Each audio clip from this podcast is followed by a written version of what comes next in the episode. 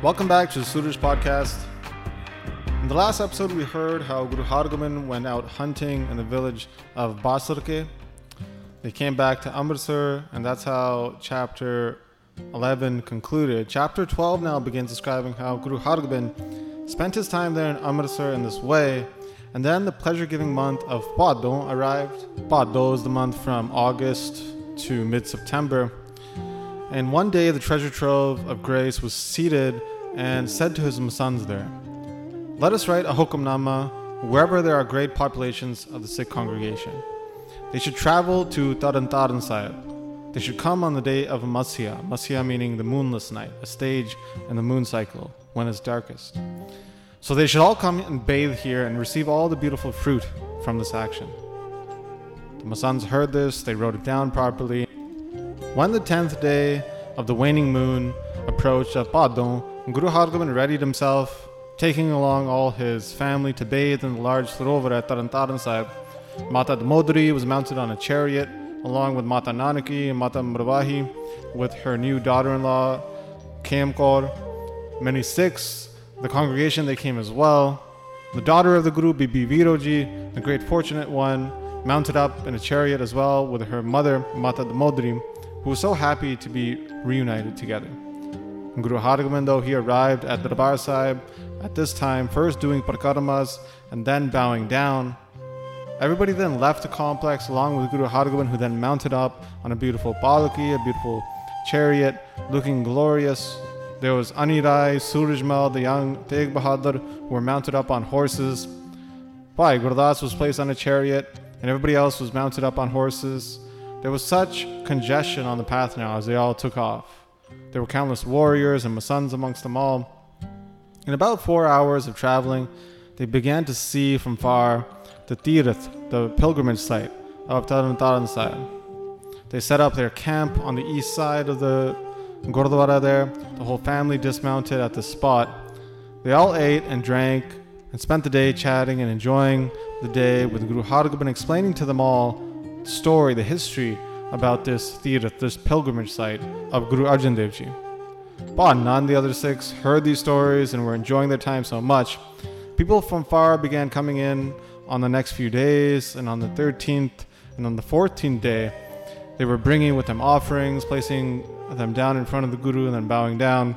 They would dismount and set up their camp near the Sarovar and then bathe first. They were coming to bathe here on the moonless night, the 15th day of the moon cycle.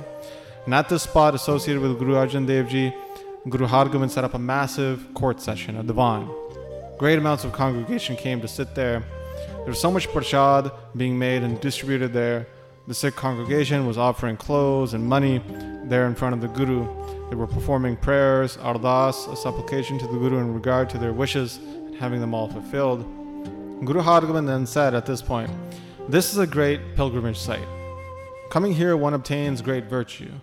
If one comes here and bathes at every moonless night, then they will obtain the fruit of obtaining a son. But bathing the Yashnan here on a moonless night in the month of Bhadon, they will rid themselves of all sin, and in becoming pure, one will obtain all their desires. On the moonless night, a festival will commence, with gatherings full of men and women all their pains, adi, byadi, upadi, the three type of fevers, the pains of one's mind, adi, byadi, the pains of one's body, and upadi, the pains of illusion, will be removed if one bathes and recites Japji Sahib here. Listening to these words of the Guru, everybody was in such bliss when they saw and comprehended the great glory of this pilgrimage site. The congregation stayed here for three days before bowing down and then setting off back home. On that day, Guru Hargobind also began to pre- prepare. And it was at this point when Bhai Gurdas had a beautiful suggestion. Guru Hargobind, there's a village named Chola Sahib, about 24 kilometers from here. It is a village associated with Guru Arjan Dev Ji as well. Let's go there and obtain the Darshan divine sight and liberate and fulfill the men and women there as well.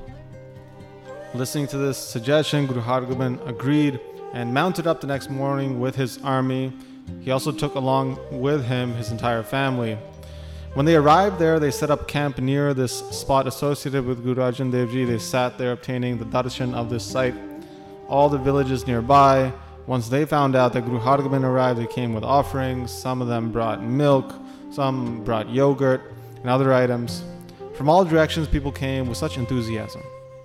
Guru Hargobind, understanding this as his father's spot, bowed down here after doing parikaramas. They set up a divan, a court session here, with uh, the Sikh congregation that had arrived. They all clasped their hands together and bowed down. They brought many supplies and food as offerings. Whatever they could bring, they brought. Some brought clarified butter, milk. And those who desired liberation, they also brought offerings in front of the Guru. There was such delightful kirtan being performed here, this kirtan which, when resides in one's heart, it grants liberation. There was such a mela, such a festival there, such congestion from the congregation which had adorned the Guru's love in their heart. The treasure trove of virtue sat there for some time listening to the kirtan Afterwards, Panna saw this sight of the Guru and asked, Why did Guru Arjan Dev Ji come here? For what purpose or desire did they arrive here? Guru Hargobind heard this and he looked over at Bhai Gurdas. Bhai Gurdas was with my father at this time, the Guru saying, He knows all the stories from that time. So please, Bhai Gurdas, recite it. Tell everybody here the reason why the Guru came and left. Bhai Gurdas then accepted this command of the Guru in front of the entire congregation, performed this katha, and said, Oh, listen, Master, Panna. At this time, we were with Guru Arjan Ji, and as I saw it, I'll tell you that story. When Prithi Chand, Guru Arjan Ji's elder brother, created such a conflict within the Guru's house, he had become so egotistical from the money that was coming in. Guru Arjan Ji, on the other hand, was the very form of Shanti, of peacefulness. He bared all of that nonsense and didn't respond to any of that conflict. He just left and came to Sarhali instead. He came with some Sikhs and set up a camp there. And then all the village people of Sarhali came. They came with offerings and bowed down to the Guru. Guru Arjan Dev Ji said at that point, Give us a spot here that we can spend some days. The village people heard this and gave the Guru a spot. Everybody got together with great love for the Guru. And after about two to four days, at some point, there were a great amount of Sikhs there in front of the Guru. They were worshipping the Guru greatly, they were placing down offerings, there was a congestion from the people coming in to see the Guru. And in that village, there was a yogi who was a guru of many of the people there. He saw Guru Arjan and he had such jealousy arise in his mind. He thought, My praise, my glory is now going to decrease. People will begin worshipping him just as a trend. Look at this Guru so fake, so disingenuous, always meeting with people, and now nobody's coming over to see me. So, this was the concern, the anxiety within that yogi's mind. He called over some of his servants. He began to spread some doubt about the Guru to them and make them afraid of the Guru. He said, This guy, this Guru, he's a thief. He robbed the Emperor Jahangir, and now he's run over here. He's come over here after spreading his hypocrisy. He's faking it all to the people he meets, and he just robs them blind. The emperor will come here and surround this village to get all these Sikhs, and at that point, we'll be screwed. We'll all be screwed. If Jahangir finds out that he lives here, he'll come here in great anger. He'll loot and uproot this entire village. This will all happen unless we kick him out of here. Why would we keep him here if it's only going to be dangerous to us? Listening to this, the yogi servants had all this doubt and worry overcome them. They were directed by the yogi, and these people came to the Guru in anger and said, You can't stay here anymore. Leave this spot. Wherever you go, just go. Guru Arjan Dev Ji replied to them, I came here and only set up after asking you. And now you're speaking in anger? What are you thinking? I didn't mess up anything for you. Without reason, why are you angry? Hearing this, the village people began speaking very harshly saying, You are performing such hypocrisy everywhere you go. We don't think that any big conflict would be good for us. So now, leave. Go wherever you want to go. At that point, anger arose in the Guru's heart. He took a big rock and smashed it to the ground. It broke into four pieces. He picked it up, these four pieces, and he threw the four pieces in all four directions north, east, south, and west. Baba Buddha Ji was there. He saw this. He went to go collect those pieces. He found three of them but didn't find the fourth and came back. Guru Arjan Dev saw this and said, What are you doing? Baba Buddha Ji heard this and humbly said, I've got three out of the four that you threw away. I put it back together. But that fourth, I didn't find. So whatever is your command, please let me know. Guru Arjan Dev said, Baba Buddha Ji, you are quite benevolent. As a result, from the three sides that I threw those rocks in, they will flourish. But that fourth that you didn't collect, they will be barren. So Guru Arjan Dev Ji at that point set off from that place, taking with him the Sikh congregation. This is how chapter 12 concludes.